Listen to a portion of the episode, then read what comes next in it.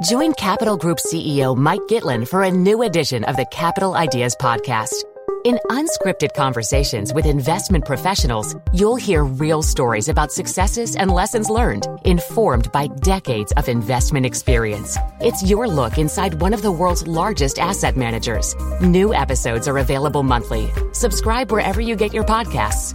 Invest 30 minutes in an episode today. Published by American Funds Distributors, Inc.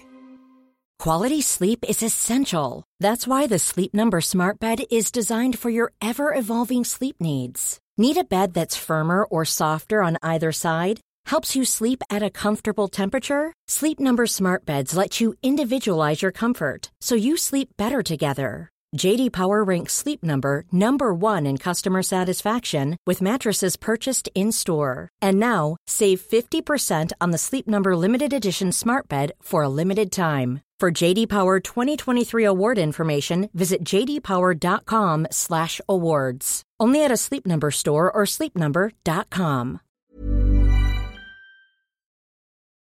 How to find a financial advisor. A relationship with an advisor you can trust and crucially afford is something that younger FT readers often tell us is hard to come by. Could the solution to the problem rest in our pockets? With less than a month to go until the general election, financial advisors tell us that they are getting calls from a lot of worried clients. We look at what's troubling the wealthy and, crucially, what steps their advisors are suggesting them to consider. And the rise of the 40 year mortgage. Paul Lewis, FT Money columnist and presenter of BBC Moneybox, is here to share his own worries about extra long loans. Welcome to The Money Show, the FT's weekly podcast about personal finance and investing. I'm Claire Barrett, FT Money editor, bringing you all of this week's money news. Would you like to talk to a financial advisor? Goodness knows there are enough things to discuss at the moment the election, the fact that stock markets are at an all time high, devising a long term investment plan. I could go on. But rather than meet face to face, would you be happy chatting to an advisor on your phone? Joining me today to discuss is Damien Fantato, the Deputy Editor of FT Adviser. Welcome, Damien. Hello, Claire. So, when you think of a financial advisor, most people probably think of a, of a middle aged man in a suit. But the person on the other end of your smartphone won't be one of those. Yes, so I go to my fair share of uh, industry conferences, and the audiences can often be um, male, um, sometimes stale, um, not always. Um, and I think the um, there's been a, a long-standing attempt in the industry to address that. Um, I think the average age of a financial advisor is about 55 or so. It's normally mm. in the mid 50s, and the one of the ways that uh, some companies are looking to address this is through technology, through uh, chatbots and um, other sort of robo advice solutions, which actually have no human being involved in them at all. And this is actually regulated advice because there's no there are no rules uh, that the FCA has set out that say that advice has to be provided by a human being. It just has to um, be suitable. You have to get a fact find. You have to have a, a suitability assessment and um, capacity for loss assessment but there's no actually there's no actual rules that say it has to be provided by a human being. I say the difference between intelligence and artificial intelligence. But tell us about your own brush with a digital advisor. There are a couple of apps available, and you downloaded one, tested it out. Yes, so it's not actually an app; it's a website. This particular one, there are a couple of them are apps. I used MyEva, which is the uh, solution offered by uh, Wealth Wizards, which is um, part owned by the insurer LV. And it was an interesting experience, actually. I sort of got involved with it by accident because I was scoping it out for um, an article that I wrote in Thrifty Money over lunch. Just thought, oh, well, let's have a look at this and see see what it's like. And it was actually so simple to sign up to it that I actually signed up to it and got going accidentally over my lunch break. And it was interesting actually. It was relatively it was relatively simple. Um, you lots of emojis. Yes, because Eva is mm. definitely a female yes, so, persona. Yes, she, Eva, she, talks to you. Eva is a human. Well, Eva is a is a character that sort of talks and interacts with you through this sort of chatbot function. Uh, she sort of asks you how you are and uh, encourages you to continue. She's still encouraging me to continue. Actually, I'm still occasionally getting the odd email from from Eva telling me why I haven't written my will. Um, and yeah, she uses lots of emojis. Um, it's slightly undercut when suddenly she asks, she provides you with all the terms and conditions and all the various FCA um, numbers. But she asks you a few questions, and this is the fact find element. She asks you a few questions about are you married? Do you own your own home? How much do you have in savings? And then. And do you have debt? Crucially? Do you have debt yeah. as, as, well? Um, and then she'll provide you with a list of um, things that you should do. And some of these are relatively straightforward for people who might be um, you know, involved in more involved in their personal finances, like building up a cash buffer, mm-hmm. um, paying off any debt that you might have. But some of them are maybe not so obvious to people.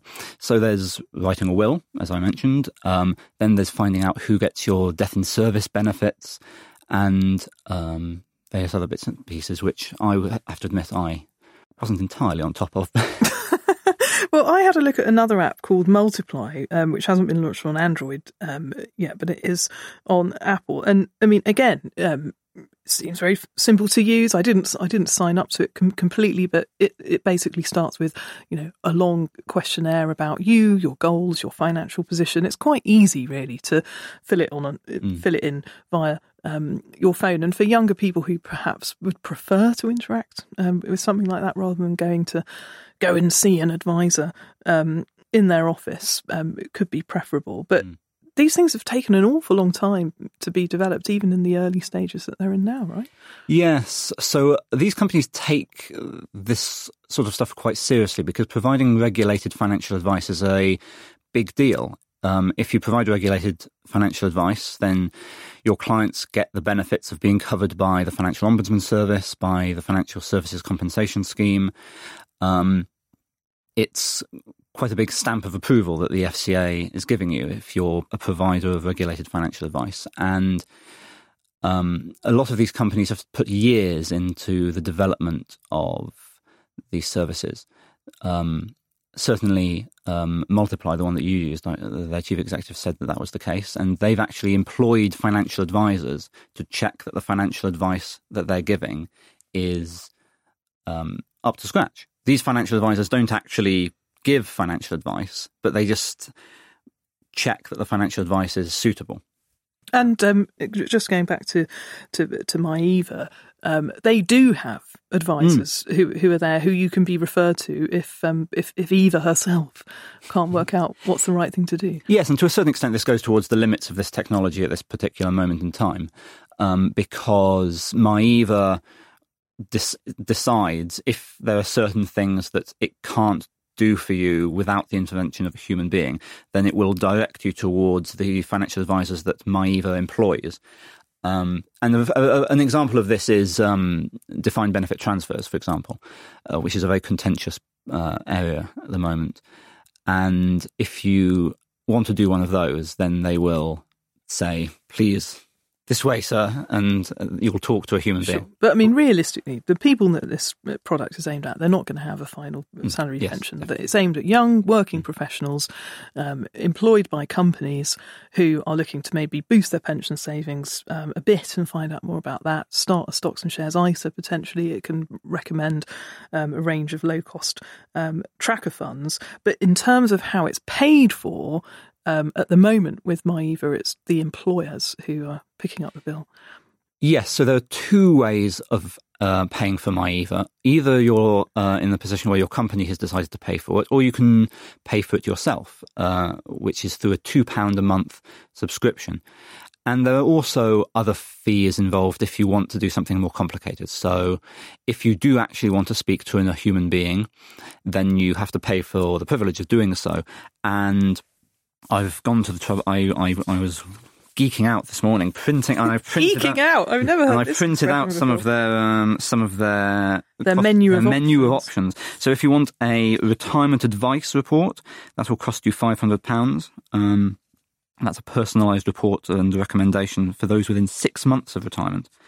Um, and there's an on there are ongoing fees and uh, charges for certain other things. So, for example, if you want adve- investment advice, you have to pay 0.25 percent of the total market value of the funds under management. But, yes, but nevertheless, are- it gives it gives Hmm. people options where they can see easily and transparently um, yeah, uh, what what they're paying for. Multiply, it's a little bit different. It's saying it's free advice, but you took a bit of yes. Well, that is strictly speaking accurate, I suppose, because the actual advice is provided for free. But if you want them to actually implement the advice, then you have to pay. So they'll advise you to invest in a Vanguard Life Strategy Fund, and they say, "Would you like us to do this for you?"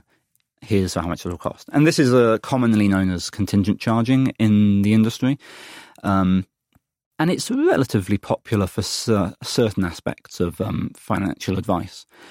and I um, suppose if you don't have very much money, Hmm. then a, Absolutely, yeah, an yeah. alternative to the to the more common charging structure of uh, an advisor Hmm. taking a an annual percentage fee from a portfolio. Well, Damien, we've loved having you write about these issues for FT Money, but of course, the audience who normally consume your journalism are the financial Hmm. advisors themselves. What do they make of Eva and Co? Are they threatened by her pinging and I- emojis? I don't necessarily think many of them are because a lot of them th- think that, as you said earlier, this, this is aimed at people who, by and large, have very simple needs. This is aimed at people who are not saving anything at the moment or are saving entirely in cash.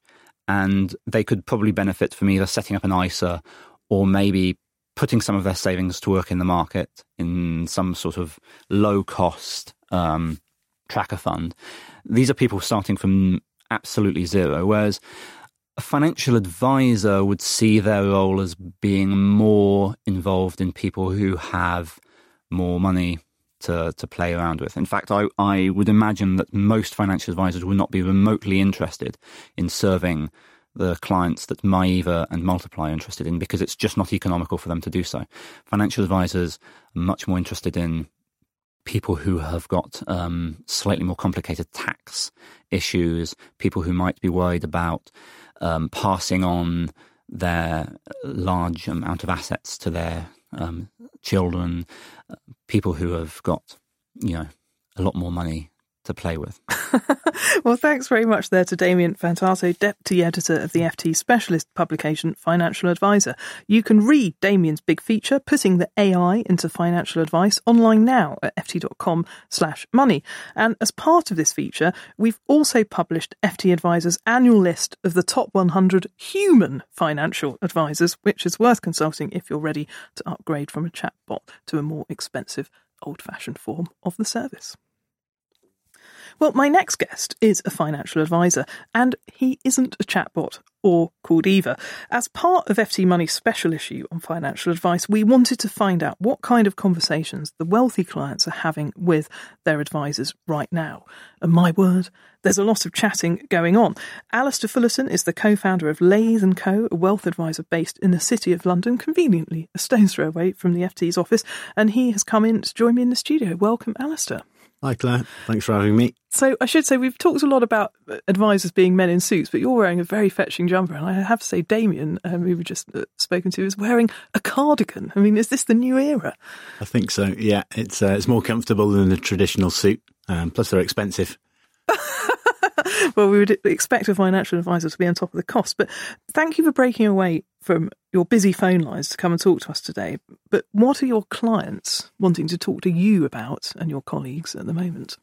Um, to be honest with you, it is more of the same that you'd probably will have guessed. Um, it's the Brexit, it's the election, um, and I think actually, if you st- take a bit of a step back of, of why people are still talking about that, it's it's perhaps that over the last few years there's been a bit of a gradual build-up of anticipation that people are waiting for a, a market crash or a correction, and there's perhaps been lots of false peaks um, on that journey. Certainly with Brexit, lots of false deadlines, um, and in which case, uh, each one of those peaks people have expected is this the time for some clarity, or is this the time for a market crash? Um, and at the moment, there's another sort of um, deadline or marker in the sand with, with it the uh, the election in December. And I think people are just looking at that and saying, is that the moment we will get some clarity or is that the moment whereby we'll um, fall off a cliff and there'll be a big market correction? So we're having to answer a lot of questions like that at the moment. But unfortunately, we're none the wiser. Um, we're in the same boat as everybody else. So it's difficult to give any clear answers for clients. Now, at the time of recording our podcast, none of the major parties have released formal manifestos, but they have all outlined very ambitious spending plans that people fear could spell tax rises in the near future. Now, in advance of any policies being released, what kind of things are your clients fearing could change? Yeah, I think people are instantly worried about an extreme Labour government and completely sort of ripping up the rules with income tax, with any pension legislation, things that uh, are sort of typically um, attacked when it comes to sort of looking for public spending, because it's no surprise that, or it's no secret that the NHS, um, that the police force, these these sort of public services need a boost, and that money has got to come from somewhere. Um, I think people are somewhat, our clients are somewhat shell shocked in many respects by the amount of attack on their pensions and surrounding pension legislation. And this has been under the Conservative government. Yeah, yeah, and I think that's left them with a bit of a a bit of an opinion that anything goes from any government uh, when it comes to their own personal savings. So I think more so than ever, we're noticing that people just feel vulnerable about their existing savings and what could happen to them in the future. And what kind of actions do your clients perhaps want to take, and what are you trying to um, advise them to do? I mean, in an extreme sense, people might be thinking, well, I'll put money offshore. Um, in a less extreme sense, they might be thinking, in case there are any changes to inheritance tax rules, I should give money away if I'm intending to sooner rather than later. Yeah, exactly. It's, it's our job to, in that respect, to try and really give a bit of perspective to everything. Um, so instead of worrying about things that are outside of, of their control, we we try and turn clients' heads towards things that they can control. So now more than ever is a really good time if you've got a financial plan, whether it be an advisor or, or with yourself, to really go back and revisit what your exposures are. So things like your attitude to risk, um, your asset allocation, the objectives of the financial plan. Um, and sometimes a simple exercise as looking at revisiting the assumptions that your plan has been built on can be enough to give a bit of peace of mind in a, a sort of short term volatility area. So I think people, broadly speaking, since about 2012 should, if they've had money invested, have seen some fairly healthy returns. So, for instance, if they revisit the assumptions of a plan and they may be built on 4% a year growth and that will that plan will see them through to their retirement goals. And actually if they look back since 2012 it's not beyond the realms of possibility. They might may have been averaging 7% a year growth. Um, and in which case the plan's got some in, inbuilt pragmatism around it whereby times like this when there's volatility when returns might be harder to come by they're already um, ahead of the curve in some respects because of the previous performance. Now, a separate investor survey from UBS this week revealed that many wealthy investors are upping their cash levels, um, even though most of the people surveyed had an average of, of, a quarter of their portfolio in cash. Is this kind of like cash grab something that your clients are itching for? we we always try to stress that a sort of the investment within a financial plan is a is a means to an end rather than the be all and end all. Um, so we're long term planners as opposed to short term traders looking at opportunities. Um, we generally advise to not make any short term alterations to your financial plan um, in terms of converting your funds into cash because then you enter the realm of trying to time the market Indeed. when it comes to reinvestment, which is notoriously hard to do. Um, for those thinking about adding to their saving pots, for instance, maybe this year's ISA allowance, the you've got the grace period of of having a, until April the sixth to be able to make your your contribution. Um, and that will buy a bit of time. But also, there's specific techniques that you can use when investing from cash into the market. So, something like phased investments is quite a good strategy at the moment, whereby you drip feed your said investment over the course of anywhere from six to 12 months typically to gain a little bit of pound cost averaging. So, you're, you're less reliant on what might happen in the news tomorrow. Now, as well as defensive actions taken to protect wealth, many FT readers, of course, are eager to trade um, on the uncertainty. Um, sterling is one way. Our colleagues on the Lex team have written about the Boris Johnson trade, which is buying unloved UK stocks in the hope of a Tory majority, and a Brexit deal, which would cause markets to bounce, allegedly, um, and the Corbyn trade, um, where you would short shares in the large utility companies that Labour has indicated it would nationalise, or going long on FTSE companies that don't have much business in the UK because they could potentially go off um, and list on a foreign exchange if Labour's plans um, to give away 10% of share capital to, to, to workers come, come into force. I mean, this is all pretty speculative stuff, but nevertheless, people are interested in having a punt. Yeah, absolutely. I think, like I said, our general approach to investment is long term planning as a means to an end. But um, that's not to say that people do like the idea of some short term gains and short term trading. So um, I guess the advice from us, if a client came to us and asked about a specific short term trade, would be to ring fence an amount of money that they would be happy to lose 100% of. Um, don't remortgage your house in order to fund it. Um, and once you've decided on the correct amount, go ahead and place your trades and, and, and keep an eye on how it pans out. Well, finally, you've been here listening to our last item about advice by a chatbot. Do you fear, Alistair, being replaced by an emoji called My Alistair in future? Um, I, I, think we've all got to be looking over our shoulders in some respects um, because I think there is a lot of power within those technology tools. Um, I think in our industry, as far as I can see at the moment, I think there's always always be, going to be a need for some form of human advice, just because of the amount of complication, um, the amount of inferences and judgments that sometimes a human advisor can make when looking at a case, uh, as opposed to a sort of simplistic, um, smaller smaller client, for instance. Um, I think in our industry, specifically with the human advice, um, there's room for innovation. So there's room for both, I think. Um, so there's room to for human advisors to be able to use technology to help perhaps lower their operational costs and pass those cost savings back onto clients to make advice more affordable as a whole.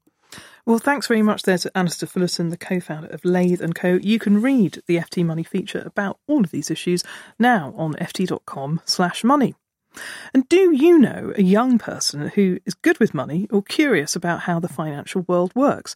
Then please tell them about the FT's competition to find the Young Personal Finance Journalist of the Year. We have teamed up with the London Institute of Banking and Finance to run the contest, and we're accepting entries from young people aged between 14 and 19. All they need to do is write a short article on topics including what could the bank of the future be like? Don't say shut or online. What are the financial issues facing young people?